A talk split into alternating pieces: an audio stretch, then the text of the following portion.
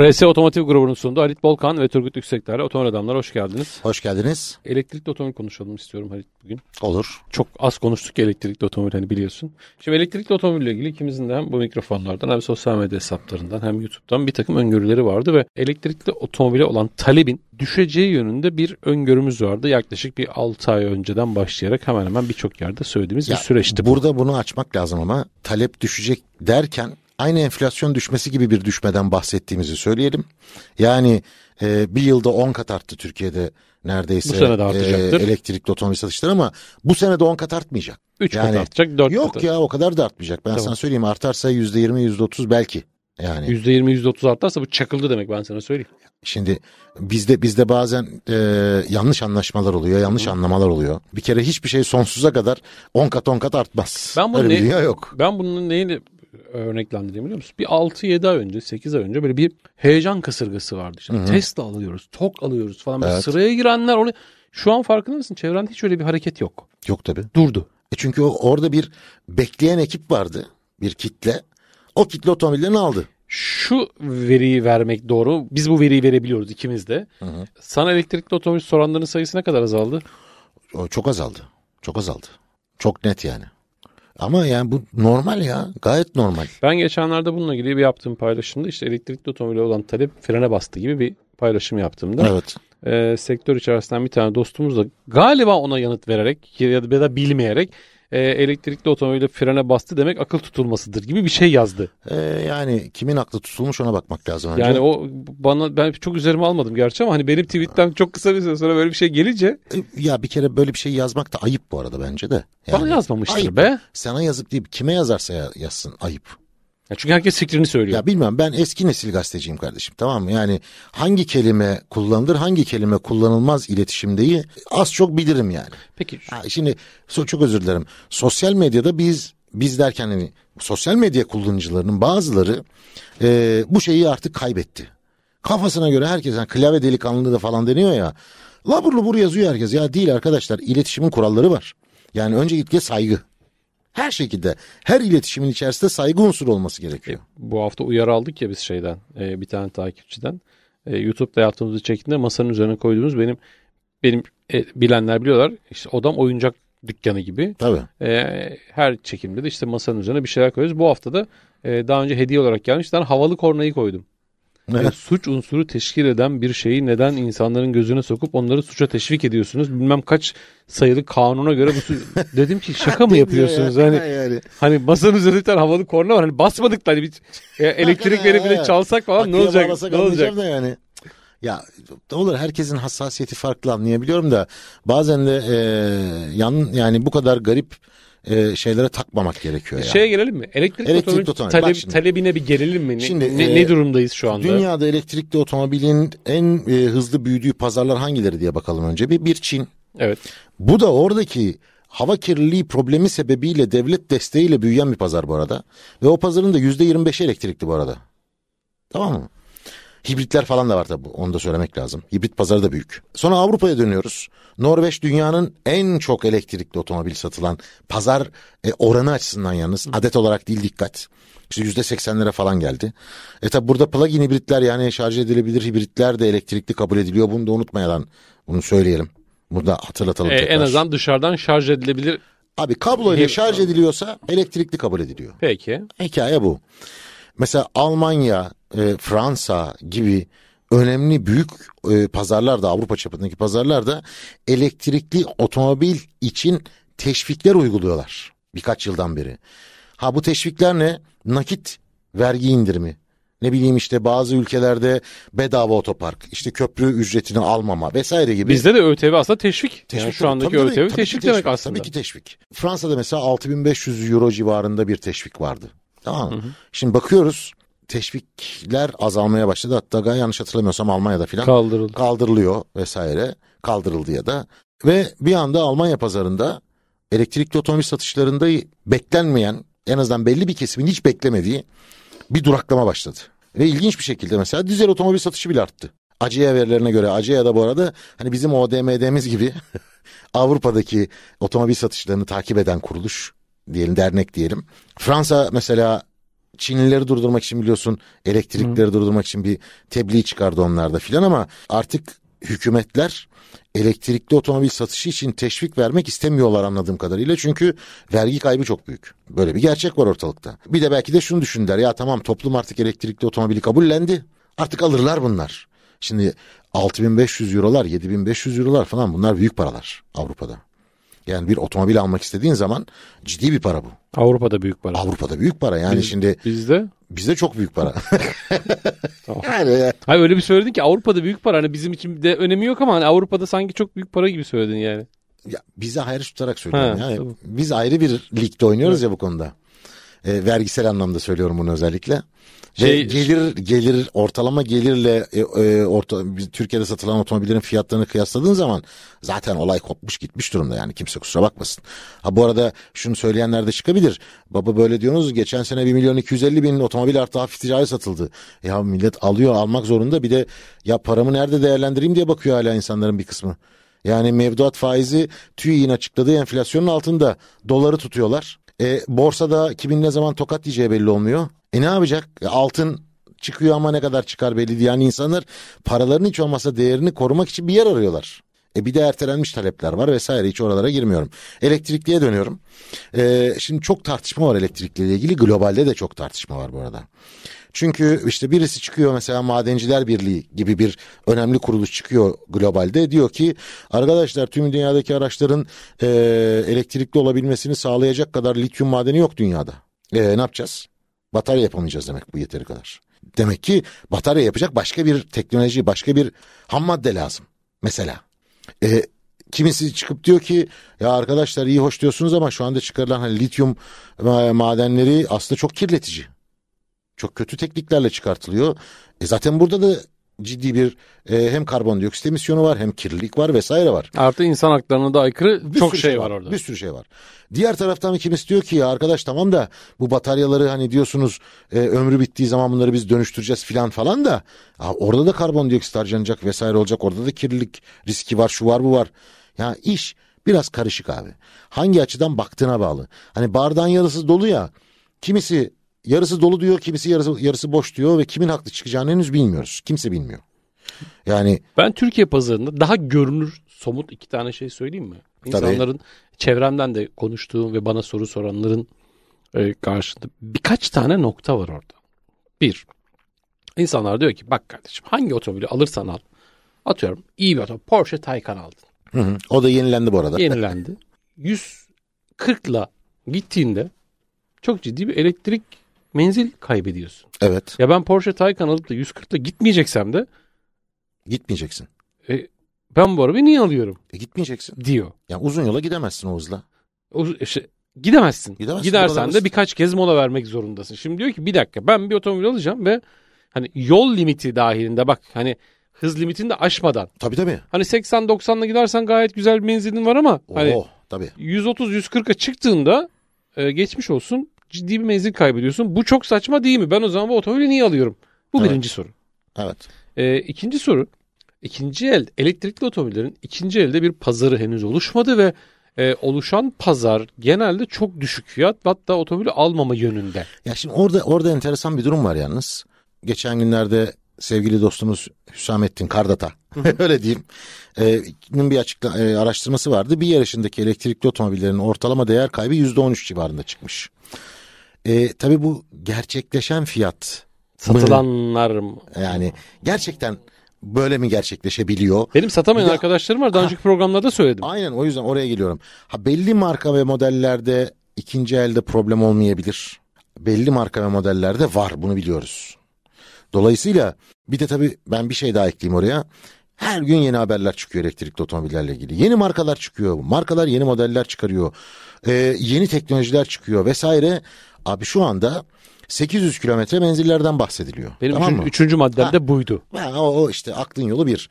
E şimdi 450-500 kilometre menzile sahip bir otomobilim olsa benim. Aynı segmentte 800 kilometre menzilli bir otomobil geliyorsa bu sene ve ben daha bu 500 kilometrelik otomobili bir sene önce aldıysam 800 kilometreliğe geçmeye kalksam benim gibi de 100 kişi bunu yapmaya kalksa ikinci el değeri olur mu satılır mı bu otomobil?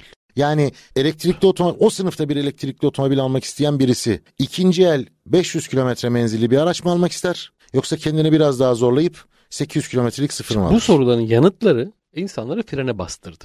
Geçmişten bir örnek vereyim. Benim ilk laptopum kaç senesiydi? 2000'li yılların başı. İlk Ben de benim de öyledir. toplam bilgisayarın toplam kapasitesi 1 GB ve efsane bir şey. 1 tabii. GB. Abi 1 GB kapasite var ya bilgisayarda. 1 GB. Yani Ey gidi ey. komik. Bugün telefonlar 256 GB. Niye be 1 terabaytı 1 da var. terabaytı da var. Şimdi biz paramız yetmiyor Ya- ya, hayalimiz bile Tabii. yetmiyor ya.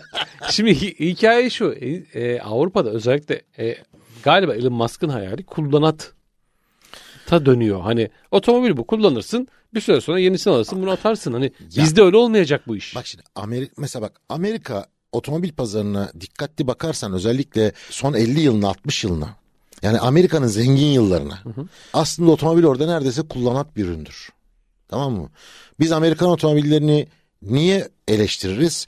İşçilik kalitesi, malzeme kalitesi, viraj dönmez deriz hep düz gitmeyi sever. Hani vesaire. Çünkü iki yıl kullanıyor, ikinci elde inanılmaz düşük paralara satılıyor otomobiller. Ama halkın önemli bir kısmının satın alma kabiliyeti olduğu için yıllarca Amerika Birleşik Devletleri pazarı dünyanın en büyük otomobil pazarıydı. Otomobil almak kolay. Burada hani ağzının sularının akarak baktığı, hayal kurduğun Mustang orada 30-35 bin dolar baba. Öyleydi yani o fiyatlar. Şimdi bizim burada en ucuz otomobilimiz 35 bin dolar. Baktığında B, A segmenti otomobil. Evet. Şimdi öyle bir pazarda ne demek bu abi? Mustang 30-35 bin dolarsa ortalama halli işini görecek bir otomobil 20 bin dolar demektir. E baba adamın maaşı 3-4 bin dolarsa 6 maaşıyla alabiliyor hani öyle hesap yapılıyor ya. E burada en ucuz otomobil 800-900 bin lira şu anda. Maaşın kaç lira olursa 6 ayda alabilirsin. 150 bin lira falan maaş alman lazım. Kaç kişi alıyor Türkiye'de 150 bin lira maaş? Yani anladın mı? Arada çok büyük Ay, uçurum 150, var. 150 bin gerçekten 150 bin limitinde maaş alan da zaten 800-900'lük araba Arabaya değil. binmez. O da 3-4 milyonluk arabanın peşinde. E, elbette. Gene aynı Elbette. maaş skalasına gittiği zaman yine oralara gidiyor iş. Aynen ama şimdi bak elektrikli otomobilde Amerika'da da iş böyle gitmiyor. Çünkü elektrikli otomobiller pahalı abi üretim maliyetleri yüksek. Her ne kadar Tesla çok ucuzlatmış olsa da hala yüksek. Yani o kadar basit değil orada artık iki senede at yenisini al filan. Onların da ekonomik problemleri var. Bizim gibi değil belki Ee, ama. şey de çok var. azaldı çünkü talep de yani özellikle o bir 6 ay önceki Heyecan şaşalı- yok. Heyecan yok evet. Heyecan yok. hani Heyecan yok. Tesla aldım. De görürdüm sosyal medyada görürdüm mesela aldım işte arabamla fotoğraflarım onlar yok artık. Tesla zaten bayağı bir frene bastı Türkiye'de. Yani bayağı bastı. E, çünkü onların da e, satış sonrası hizmetlerle ilişkili çok hani şikayetler dolaşmaya başlayınca E, çok normal çünkü aynı oldu. anda o kadar çok otomobil satarsan e, E, bunların abi, abi bunu otomotiv e, şirketleri biliyordur diye tahmin ediyordum ben. Ben bir sıradan gazeteci olarak biliyorsam bunu hani sen gene işin içinden gelen adamsın. Hani Ben hep onları yazdım. yaptın vesaire yaptın hani o sistemi bilen adamsın. Ben sıradan bir otomobil gazetecisi olarak bunları söylüyorsam eğer e, bunu ben buraya Amerika hani dünyanın e, en şaşalı markasını Türkiye'ye getiriyorsam abi önce bir satış sonrasını kurarım ya. Bu kadar basit bu kadar iş. talep geleceğini ama hiç tahmin etmiyorlardı ya. Abi talep, Bence. talep gelsin sen satma. Çünkü şimdi bir sürü insan pişman. Hani bunu da şuradan biliyoruz. Uydurmuyoruz. Tesla sahiplerinin böyle hani grupları var. WhatsApp grupları vesaireler filanlar şunlar bunlar. Yani biliniyor bunlar ya. Ve biz şey dediğimizde de lince uğruyoruz ya. Abi Tesla iyi bir elektrik sistemine ve elektronik sisteme sahip. Yazılım harika. Ee, ama yemeyelim. otomobil olarak öyle premium falan filan bilmem ne değil. Bir sürü problem var. E, ya bunu hemen hemen tüm otomobiller için. Geçenlerde bir e, bir şey marka vermedim. Bir paylaşım yaptım ben. Sonra nedense bunu bir markaya yordular. Hmm. Bir markaya Yakıştırdılar yordular. yani. Tabii oraya yakıştırdılar o o attığım paylaşımı. Sonra birisi şey yazdı. Bilmem ne markası içinde böyle eleştiriler yapabiliyor musun dedi. Ben de eleştiri yaptım tweet'i koydum. Bir oku istersen dedi. Çok iyi Ondan olmuş. sonra şey ama çok üstruplu eleştirmişsiniz. Ya ben E kimse ne hakka- yapayım Allah ya ben bunu anlamıyorum ne arkadaşlar. yapayım dedim hakaret mi Ya yani. Ne olur yanlış anlamasın kimse ama senin dert yaşadığın beğenmediğin bir araçla ilgili küfür mü etmemiz lazım yani? Çok üstruplu Yani- yazmışsınız. Evet. Allah Allah ya. Demişim ki bu bu bu çok başarılı. Buralar buralar buralar olmamış. Keşke buraları daha iyi geliştirseler. Demişim. Daha ne diyeyim? Ben hakikaten inanamıyorum insanların bazılarına. Ama şey var. Bazıları. Tabii onu ona eleştiremezsiniz değil mi? Ben de koydum bak. Hani Bak yazmışım. ben tekrar edeyim buradan. Hani o yazan arkadaşlar bizi dinler dinlemez onu bilmiyorum ama e, bizim hani biz YouTube'da da varız ya otomobil testleri yapıyoruz ya. Biz otomobil testi bugüne kadar hiç satmadık satmayacağız. Tamam Bizi satanlarla karıştırmayın rica edeceğim. Çok rica edeceğim yani. Ya bir de yani otomobil testi yaptığında şeyi söylemen lazım. Evet bu otomobilin şu artıları var. Bu arada son dönemdeki birçok otomobil güzel. Hani eleştirecek gerçekten çok az yer bulabiliyorsun kabul ederim. O az yerleri de söylüyoruz zaten. Diyoruz ki bak buralarda eksiklikler var. Ya bir de bak şu var. İşin bu çünkü. Abi bir şunu şunu atlıyor insanlar. Ee, herkesin otomobilden beklentisi farklı. Evet. Tamam mı? Şimdi bazen mesela ben diyorum ya işte e, direksiyon hassasiyetini beğenmedim ya da ne bileyim tepkisi geç geliyor. Bazıları onu seviyor. O otomobile bindiği zaman ne anlıyor lan bu otomobilden diyor. Hiç gayet de güzel direksiyonu. Ya öyle değil ben bugüne kadar 2800 farklı otomobil kullanmışım arkadaşım. Ama herkesin beklentisi farklı. Ben e, o otomobilin rakiplerine göre farklarını anlatıyorum aslında. Şimdi otomobil testini de yanlış anlıyor insanlar. Yani e, otomobil testi dediğiniz şey bir tek otomobili alıp artısını eksisini söylemek evet ama neye göre? Ve senin beğenine göre de değil, değil. o. Değil o yani. Rakiplerine ve fiyatına göre bak e, sadece aynı segmentte olması iki otomobilin rakip olduğu anlamına da gelmez. Orada fiyat faktörü de var. Yani fiyatına göre e, kendine yakın olan aynı segmentteki otomobillerle kıyaslandığında direksiyonu iyi mi, freni iyi mi, yakıt tüketimi iyi mi ya da kötü mü? Bunu söylemek gerekiyor. Mercedes'te C serisinde ne var şu anda? Mercedes C, C serisinde derken A seri yani A hatchback var. işte CLA var. E, bu tarafta C serisinde Egea var. Şimdi bunun yani aynı Olur segment diye böyle ya, orada tabii A sedan da var, C, CLA da var dediğim gibi. Şimdi bunları kıyaslayamazsın öyle bir dünya yok. Ha, kıyaslarsan da komik olur.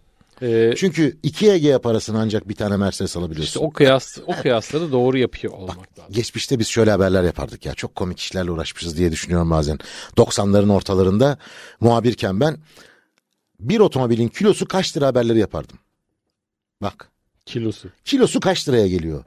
Ve aynı segmentteki rakip otomobilleri alt alta sıralardım. Kilogramları ve fiyatları ve bir kilosu kaç liraya geliyor. İnanılmaz farklı rakamlar çıkardı biliyor musun? Ama oradan sonra bakıyorsun Birinde işte ABS var o zamanlar ABS önemli bir şey her arabada yok falan hani yeni yeni çıkmış. Bu arada hava yastığı var. Verginin de kiloya göre alındığı zamanlar mıydı e, o? Tabii tabii. tabii. 951 50 kilo 1051 kilo filan sınırları vardı ama o motorlu taşıt vergisiydi işte. Ee, yoksa satın alma vergimiz vardı biliyorsun bizim o zamanlar. Yüzdesel hadi, olarak. Hadi bir ara verelim de. Peki ara verelim. A- aradan aradan sonra devam. Kısa tamam. bir ara. Aranın aradan otomobil adamlar devam edecek. Otomobil adamlarda ikinci bölümdeyiz. Evet. Hara- hararetli bir elektrik bölümü oldu. Elektrikli bir şey oldu değil mi? Ama ben en son kilogramı kaç lirayı anlatıyordum. yani o günlerden bugünlere. Şimdi ya bu, başka bir yerdeyiz. Oto, otomobil konuşurken objektif olmak diye bir şey var. Tabii ki. Tamam ki. objektif bir şekilde bazı şeyler anlatman lazım. Ee, biz e, içten yanmalarla ilgili çok ciddi eleştiriler yapıyoruz. Mesela şu anda masamızın üzerindeki ana problem servislerde problemler, gecikmeler çok ciddi başladı. Evet. Bak daha elektrikliler girmedi devreye. Evet. Ama yedek parça e, sıkıntıları var. Özellikle hasar onarımında çok ciddi gecikmeler var. Kalite problemleri var ve bu hem içten yanmalı hem elektriklerde çok ciddi problem. Bir de şunu söyleyeyim. Elektriklilerde mekanik parça çok az olduğu için aslına bakarsan yedek parça ihtiyacı ağırlıklı olarak gövde parçalarıyla ilgili. Evet.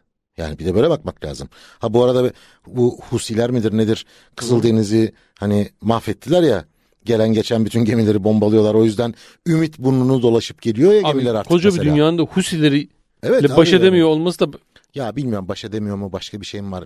Yani siyasete veya böyle hani şeylere girmek istemiyorum. Ee, ama mesela bu bile yedek parçaların mesela 15 gün bir ay gecikmesi anlamına geliyor ve ayrıca fiyatlarının artması anlamına evet. geliyor. Bak bu kadar basit aslında her şey. Çok basit. Görmek istersen görüyorsun böyle şeyleri. Ha e, bir de şöyle bir gerçeklik var. Mesela yeni markalar geliyor Türkiye'ye, yeni modeller geliyor, yeni teknolojiler geliyor. O teknolojiye sahip, o motora sahip içten yanmalılar için konuşalım. E, o motorda ne gibi arızalar çıkabileceğine dair hiçbir fikrin yok senin. Hangi parçadan ne kadar getireceğini de bilemiyorsun aslına bakarsan. Ve mesela kadar bu yaşandı daha önce bazı marka ve modellerde. Öyle bir parça, öyle bir problem çıkarıyor ki değiştir değiştirebildiğin kadar ama elinde o kadar yedek parça yok çünkü öyle bir şey düşünmemişsin.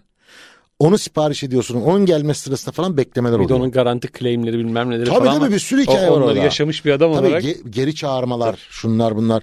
Ya baba geçmişte Türkiye'de geri çağırmalar duyurulmazdı. Duyurmadık abi. Duyurulmaz biliyorum. Ve biz yakaladığımız zaman bu haberi yazardık. A, telefon üstüne telefon. Telefon üstüne telefon E, bize. üzerinden çok zaman geçtiği için artık söyleyebilirim. E, yoldaki otomobillerin e, o ilgili parçasını açıp açıp bakmış olduğumuz ve görüp aa merhaba sizin ka- kaçırdınız mı bu kampanyayı gelip değiştirsenize bedava değiştiriyoruz dediğimiz arabalar var bizim. Ya bak, yani gördüğümüz her arabaya bakıyorduk. bak her şu arabaya. kadarını söyleyeyim. Marka model vermeyeceğim. Bu 90'ların başında olan olaylar çünkü. ilk yarısında ağırlıklı olarak. Mesela süspansiyon parçasında problem var. Anlaşılıyor problem olduğu. Servise gelenlerin çaktırmadan amortisörleri değişiyor. Ya yaptım ben ya bunu. gelmediyse ya gelmezse. Lastik geçmiş olsun. değiştirmişliğimiz var Halit ya. E tabii. Canım yani Lastik değiştirmişliğimiz hatalı var. üretim lastik varsa Evet. ki Firestone diye bir lastik markası yüzünden Ford'un başı belaya girmişti Amerika'da. Explorer'larda filan yani. Ya bir de en çok şeyi severdim biz mesela e, o zaman işte Otobilt'in Türkiye temsilcisiyiz Otoşov olarak. Almanlardan haber geliyor. İşte bilmem ne bilmem ne modeli geri çağrılıyor. Şimdi peki de Bizdekiler Acaba çağırdı. Türkiye'dekiler çağrılıyor mu? Arıyorsun firmayı. Diyorsun ki ya şu modelinizde geri çağırma varmış. Tipik aynı şey. O şasi numaralarından Türkiye'ye gelmedi hiç. Merak etmeyin yok. Hiç inandırıcı değil. Tamam. ya bir kısmı doğrudur mutlaka da bir kısmının doğru olmadığını düşündüm İşte yani. sen onları orada yazarken ben onları öbür tarafında harıları o arabaları bulmaya çalışıyordum. E işte yani anladın mı? Ve o zaman ilginç bir şekilde Türkiye'de geri çağırma yapmak şeydi firmalar için e, imajı düşüren bir eylem saçma değil olarak görünüyordu. Ben de diyordum ki firma yetkililerine ben bir tüketici olarak bir otomobil firması satın aldığım araçta hata var gel düzeltelim dese benim gözümde imajı yükselir. Ya Türkiye'de çok kendince otomotiv kurallar var. Bir tane daha kural söyleyeyim. Mesela daha önceki yayınlarda bahsettik. Bu hafta RS'nin yönetim kurulu başkanı Ünal Ünal bir televizyon programında sevgili Ünal bunu anlattı. Mesela otomobillerin boyandığı zaman değeri niye düşüyor? Ya niye düşer ya? Bak, Ben bu da, bu da bizim anlamıyorum kendimce bir kuralımız tamam mı? Hani Uydurulmuş bir kural. Türkiye'ye özgü bir kural bu. Otomobil boyanırsa değeri düşer. Bu ne gibi biliyor musun? Kadından otomobil almak, doktordan otomobil, subaydan otomobil, memurdan otomobil. Bunlar daha değerli algılanıyor. Niye, Niye? abi? Niye? Onlar da kötü kullanıyor olabilir bu Az otomobilleri. kullanıyorlar ama evden Ya işe ne azı işleri, ya? Evden abi işe gözünü seveyim ya. Kaç tane bakkal çok mu kullanıyor arabasını? Gözünü Tabii canım ne şey alakası var taşıyor. yani? Peynir taşıyor ya. Ya yok geçsinler o hikayeleri. Onlar eski kartallar zamanıydı o. Bu bizim böyle kendimizce uydurduğumuz Evet. Biz bununla ilgili bir tane YouTube programı yapsak ya Halit ya. Yaparız. Ya eskiden bizim Oturduğumuz gençliğimizde. bölgeden uydurduğumuz kurallar Tabii mesela hani. Baba bizim gençliğimizde baştan aşağı boyanmış otomobil daha değerliydi. Çünkü çürüğü çarığı temizlenmiş olurdu. Evet. Ya bu kadar basit. Şeye vardı. Kompleye girmek diye bir şey vardı Evet, ya. evet, evet. hani, Tabii, değil mi? Ben arabayı kompleye bıraktım. Komple, ne olacak? ha, komple bir buçuk ay kalacak bir. Evet. Öyleydi. Bir ay, bir buçuk ay. Evet. Ama incik cincik ne kadar çürüğü çarığı varsa temizlenirdi. Pırıl pırıl boyanırdı. Ve o otomobil bir beş sene daha başına Biz dert olmazdı. Ma- Mercedes'leri Şadi Usta'ya gönderirdik Düzce'de. Bu arada benim babam çok iyi otoboyacısıdır. Hı, Anadolu biliyorlar. boyamışlığı vardır böyle. Ben Anadolu böyle boyamak zordur. Anadolu böyle bir turuncusu vardır Anadolu. Evet. Babam böyle hani şey gibi ya sanat gibi falan yapıyordu böyle uğraşıyor. Bak, Anadolu'nun meşhur renkleri vardı. Ee, havai mavi. Bizimki havai maviydi. Ondan sonra krem rengi vardı. Evet krem rengi. Beyazlar geldi sonra. Ee, Ama gene de 69'dan turuncusu ya, ben- Turuncusu vardı. Yani böyle 4-5 tane renk vardı. Zaten hep onları görürdün. Hani çok fazla da renk seçeneği yoktu. Yeşili vardı bir ara. Yeşili vardı. evet. Yeşili vardı. Onlar ama e, Yeşili station'ı A2'ler. da çok fazla vardı. Evet onlar A2'ler işte. A1 değil A2'lerde daha çok vardı onlar. Bir de onlarda Winlex tavan vardı. Winlex tavan yapıştırmak da meseledir ha. Yani o da ustalık ister mesela. Herkes yapamaz. İşte o dediğin ustalıklardan, o ustalardan şu an sayıları çok azaldı. Çok azaldı. Çok azaldı. Ee, ben geçenlerde bir, birkaç tane bizim sektör için söylüyorum. e, usta tabir ettiğim ama artık bu işi yapmayan arkadaşlarla görüştüm. Dedim ki ya niye yapmıyorsunuz dedim. %90'ı ne olmuş biliyor musun? Kurye. Hı.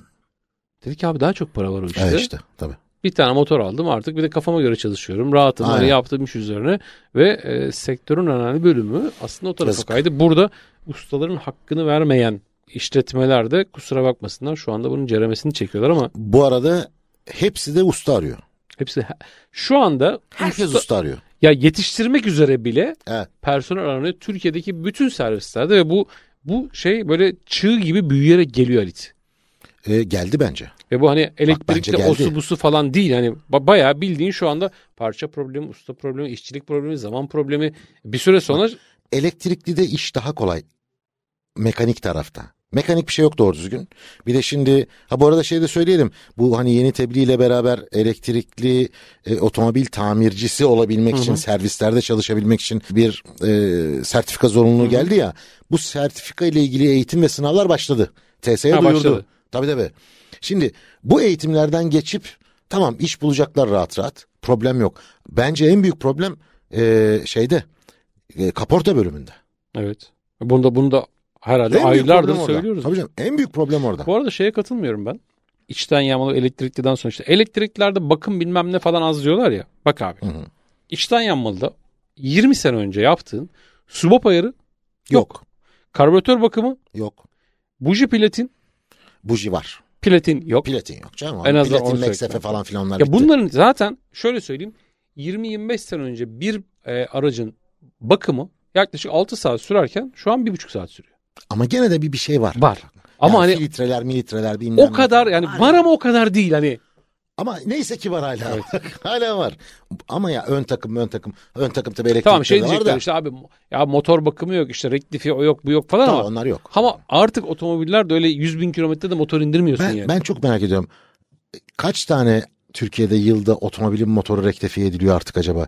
Eskiden çünkü 100 bin kilometre psikolojik sınır denirdi ya. Aslında mekanik sınır da aşağı yukarı Evet. oydu. E, 100 bin kilometreyi geçtikten sonra motorlar rektifiye edilirdi. Hepimiz biliriz bunu yani çoğu motor.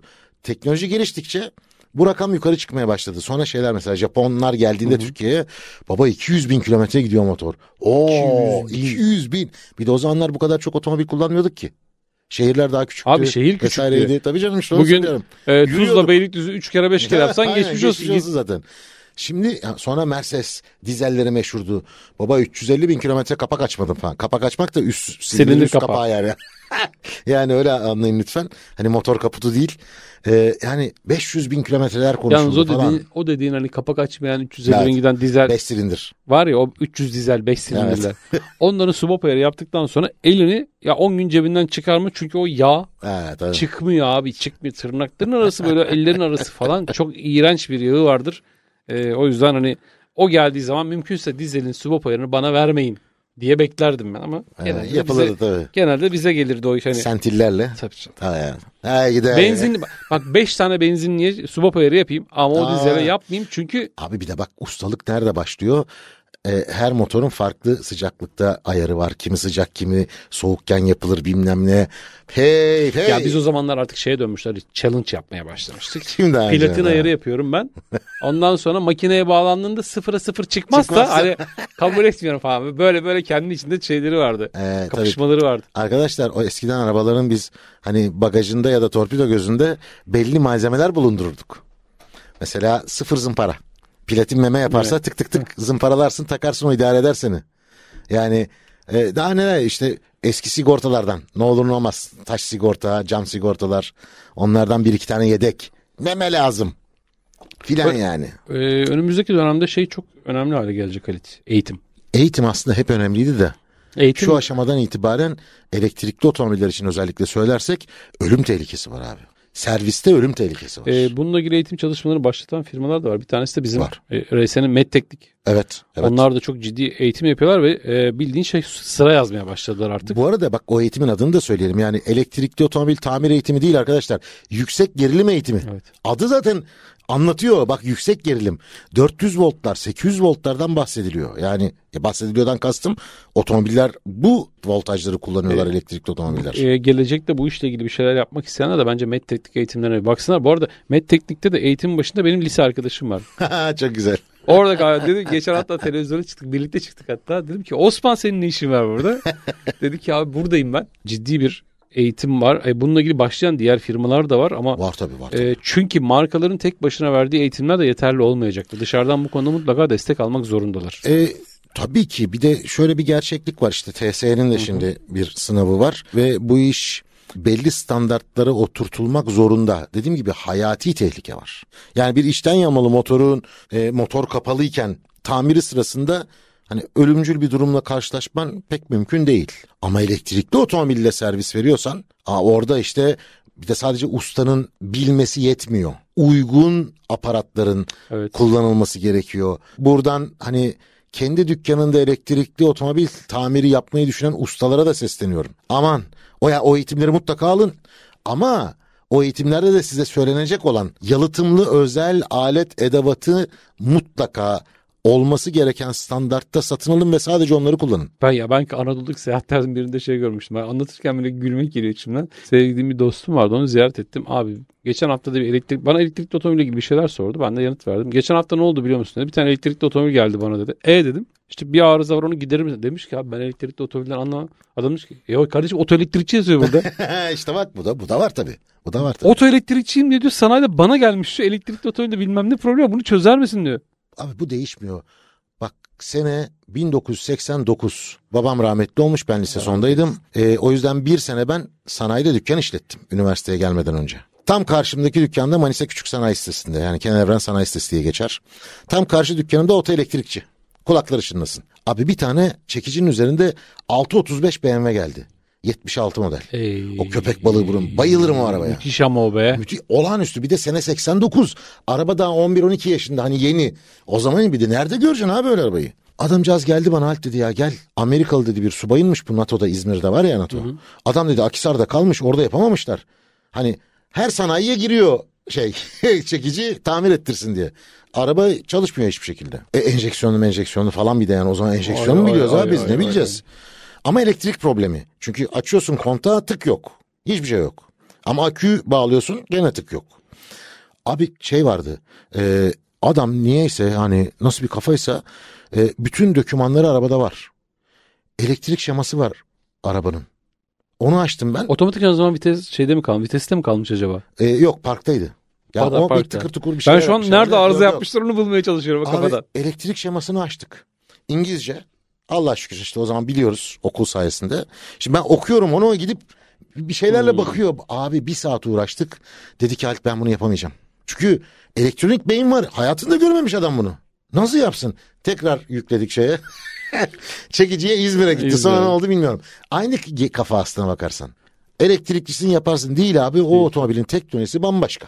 E, bu arada her otomobilinde bu arada hani yapı olarak Özellikleri belli var. ama özellikleri, Özellikleri farklı. farklı. Özellikleri farklı. Biz bunları dedim ya geçen aylarda da konuştuğumuz hep şey söyledik. Biz bunları çok konuşacağız. Bazen işte ya bunlar bilmiyor boomer diyecekler. Ama eninde sonunda Ay. dediğinizlere gelecek hikaye. E, ama bunlar bir, bir grup da var biz bunları hiç konuşmayalım istiyorlar bu arada. Bunlar hiç konuşulmasın böyle Tabii, şakır şakır hepsi satılsın. Sonra bir yığılacak kapıda. Ne yapacağız? Abi bizim piyasayı etkileme gibi bir gücümüz yok ki zaten. Var var öyleymiş biz öpüyor diyorlar. ya. Ah. Tabii tabii. Ben 30 yıl boyunca o Türk otomotiv e, pazarını mı yönlendirmişim yani? Bu Ya mudur bir yani ara olayımız? pandemi döneminde vardı ya e, otomotiv pazarını manipüle eden 3-4 kişiden birisiyiz falan. Öyle çıktı onlar da. Bana mı sana mı hangimize dediler? Bize. Sana demişlerdir. Tabii, Bana benim de- demezler. Tabii tabii. Ben mekanikçiyim oğlum ben ne anlarım Mani- pazardan manipülatör bilmem ne falan. Ya ama bir süre sonra diyor ki vay heriflerin dedikleri Bak, çıktı. Money dese bana manifold derim yani. Manipülatör kadar ya. gelmez yani. Ee, kısa bir ara kısa bir aradan otomobil adamlar devam edecek. RS Otomotiv grubunun sunduğu Halit Volkan ve Turgut Yüksekler Otomobil Adamlar'da son bölümdeyiz. Çok dolu bir haftaya giriyoruz Halit. Evet ama bir, bir şey söylemem lazım benim. Ee, Fikrim geldi diyorsun. Yok hani daha önce birkaç kere söylemiştim ya hani 9 günlük tatile bu arada bir buçuk ay falan kaldı herhalde ya 2 aya yakın bir zaman var ve hep ben şunu dillendiriyorum ya bunu da elektrikli otomobil düşmanlığı zannediyorlar bazıları değil gerçeklik sadece o 9 günlük tatilde bir saatlik zaman aralığında İstanbul'dan bin tane elektrikli otomobil İzmir yönüne yola çıksa kaç tanesi varır diyorum hep ben ya diyorum ki acaba bir yatırımcı bulsak İzmir yolundaki bütün o dinlenme tesislerine jeneratörleri kursak Ya Ha, bu- bunu, din- bunu dinleyen yatırımcı şu an hayata geçti ama seni aramadı. Ben sana söyleyeyim. ne gerek var Halit'le böyle işim ama. ya. e şimdi çok özel bir haftaya giriyoruz. Bir, Evet. Kafa Radyo'nun 5. yıl dönümü. E bizim de üçüncü. Bizde 300 evet. Evet. 5. yıl dönümü e, bu hafta onu kutlayacağız. O yüzden çok heyecanlıyız. Zaten kutlamalar devam ediyor. O yüzden iyi ki doğdun Kafa Radyo diyerek Evet haftaya ya. başlıyor olalım. Bir. Bize bu mikrofonu sağladıkları için de ayrıca Kafa Radyo'ya biz çok teşekkür ediyoruz. E, e, Kafa Radyo yöneticilerine ama en çok da dinleyenlere bizi dinlemiyor Tabii, tabii. olsalar valla güçlü der ki Niye kusura, ku- ki bizi? kusura bakma kardeşim Tabii biz, ya, hadi ne işimiz var? Ha, yani. E, o yüzden herkese çok teşekkür ediyoruz. Bir. E, iki sevgililer günü. En gelmiş geçmiş en sevdiğin araba. Net. Oo. Bir tane. Abi ta Anadolu ya. 67 model Anadolu ya. Ya O benim sevgilim abi. Bu kadar basit yani. peki. Ne oldu? 911 falan diyeceğim zannettin değil mi? Sen 911 Yok abi, ben dersin diye ben duygusal adamım. 911'i kenara bırakmıştım ama. Abi yok benim hayatımın en önemli otomobildir. tamam e, aşık olduğum otomobilde e, V201 ya Mercedes. Ha, Yani olabilir. 190 E diyebilir herkes de. Evet. Odur e, sevgililer günde tüm e, herkesin kutlu olsun. Dolu dolu Şimdiden. olsun. Şimdiden kutlu olsun. E, o günlerde zaten paylaşımlar vesaireler yaparız. E, ve önümüzdeki hafta bizim için özel bir şey. Ben çok uzunca bir süredir gitmek istiyordum. Sen de gitmemişsin. Nasıl gitmemişsin? Bütün dünya gezip oraya nasıl gitmemişsin? Onu da bilmiyorum o- ama on- üst üste 10 sene falan davet edildim ben oraya. Sen biraz sonra söyleyeceksin. Hiçbirinde denk gelemedim. Yani ya dergi bitirme vardı ya başka bir yerdeydim. O oldu bu oldu. Gidemedim. e, Çıldır Gölü üzerinde, donmuş göl üzerinde önümüzdeki hafta bir otomobil testine, Kış lastiği testi. kış lastiği testine katılacağız Halit Bolkan'la birlikte. E, markete söylemekte bir şey yok herhalde. Yok canım Continental. Kon- Continental'in düzenleri kış lastiği etkinliğine katılacağız. Ee, önümüzdeki hafta yayını Kars semalarından yapacağız. evet. Yayını oradan yapacağız. Yayını oradan yapacağız. Ee, soğuk e, ama bir o kadar da keyifli bir hafta bizi bekliyor. Vallahi benim avuçlarım kaşınıyor o kadar diyeyim. O kadar. Ne zamandır karda buzda gazlamadım. Bir de orası açık alan abi. İstediğin gibi gazla yani. Nereye kadar Ya gidiyorsun? ama otomobil? o şey yok mu? O tırsma olmayacak mı yani? Bende olmaz. Bende olmaz Abi abi. aşağısı göl. Ben de onu, ben onu daha önce e, 2000 yılında e, Finlandiya'da böyle bir eğitim aldım. Donmuş göl üzerinde. O gün benim korku morku kalmadı. Ya sen tazesin diyorsun yani. Allah Dedin, bilemiyorum dedin, nasıl daha- algılıyorsan daha- yani. daha dedin yani. Ee, çok e, keyifli bir 3 gün bizi bekliyor olacak. Dediğim gibi Kafa Radyo'nun 5. yıl dönümü, Sevgililer Günü, e, kış lastiği testi gölde, donmuş göl üzerinde falan. Hani böyle hey hey hey hey bir Ee, hafta bizi bekliyor. Pazartesi gün de çok acayip bir test çekeceğiz ama söylemeyelim. Hmm. Söylemeyelim. Yok Söylemeyelim. söylemeyelim. Hayır hayır Ee, söylemeyelim. Bizim bugüne kadar YouTube'da çektiğimiz testlerin dışında bir test olacak. Farklı bir test Ee, yapacağız. Türkiye'de daha önce bu iki aracı yan yana hiç kimse getirmedi diye biliyorum. Sanıyorum. Bakalım. Ne, ne dolu bir haftamız var yani. Biz Evet, bu arada arada da çalışıyoruz yani. Video, video Ha, var. tabii arada diğer işlerimizi de yapıyoruz. No- Normal, normal. Ben gazeteye yani Cumhuriyet Gazetesi'ne yine bir sayfa hazırlayacağım. Ee, yine Otoklap YouTube çekeceğiz bir şeyler. çekmemiz lazım. Tabii ki. Stoğumuz bitti. Tabii ki. Başka başka toplantılar var vesaireler var. Ee, bu arada geçen hafta e, cum, geçen hafta Cuma günü yayınladığımız e, şeyi de mutlaka bir izleyin. Trafik kazaları yorumlama Evet. videosu uzunca Evet. bir süredir yayınlamıyorduk. Bu hafta yeniden yayınladık. Halit Volkan'la beraber 2024'teki Mobese'de kaydedilmiş trafik kazalarını yorumladık. Çok net söylüyorum %95'inin kaza olma ihtimali bile yok. O o o, o Yani- kazaları yapmak yetenek. Yani Yani öyle derler ya. evet ya yani aman olur izleyin. E, mutlaka bir şeyler bulacaksınız çevrenizden. Ya aslında iş ne biliyor musun? Otomobil kullanmayı küçümsemek, kurallara uymamak. Bütün bu kazaların sebebi bu. Başka hiçbir şey değil. Ya işte sen, sen nereden bileceksin ya bunları? Bilmem. Biliyorum ben. ben böyle e, şeyden fabrikadan böyle çıkmışım. Default yüklü geldi bana. Kazasız, keyifli, harika bir hafta olsun herkes için. Dediğim İnşallah. gibi sevgililer gününüz kutlu olsun. Biz bu arada 5. yıl dönümüyle ilgili paylaşımları e, o gecede Tabii. bütün Kafa Radyo yayıncıları ve destekçiler hepimiz bir arada olacağız gibi görünüyor. Tabii öyle ki. bir öyle de bir organizasyon olacak. E, oradan da paylaşımlarımız olacak. Takipte kalın. Dinleyen, değer veren tüm dostlara çok teşekkür ediyoruz. Bu arada sosyal medyada bizi takip etmeyen varsa lütfen takip etsin. Bak hiç söylemedik bugüne kadar bunu. 3 yıldır yayın yapıyoruz. Hiç Ya- söylemedik ya. Hadi radyoda yapıyoruz söylemedik de biz daha YouTube'da söylemedik ki merhaba kana- yani o tuşa bas bu zili aç daha, daha onu yani. demedik ki 5 Evet. senedir. Olsun ya. Ya bir kere de isteyelim yani. ne Genelde olacak? bizim şeyde yayınlarda şöyle diyor. Abi söylesenize Söyle. falan hani ya boş ver diyorsun hani. Ee, Evet sosyal medyadan da çok güzel şeyler paylaşıyoruz arkadaşlar. Bilgiler, öneriler. Kaçırmak istemezsiniz diye düşünüyoruz. manipüle ediyoruz falan. Hani video Tabii vardı, manipülasyonlarımız da tabii, varmış tabii. yani. Ciddi manipüle ediyoruz falan. Tabii. Onlar da var yani. Ee, dinleyen ve değer veren tüm dostlara çok teşekkür ediyoruz. Önümüzdeki haftada e, Kars'tan yayında Evet. e, Türkiye'nin Kafa Radyosu, Kafa Radyo mikrofonlarında görüşmek üzere. Hoşçakalın. Hoşçakalın.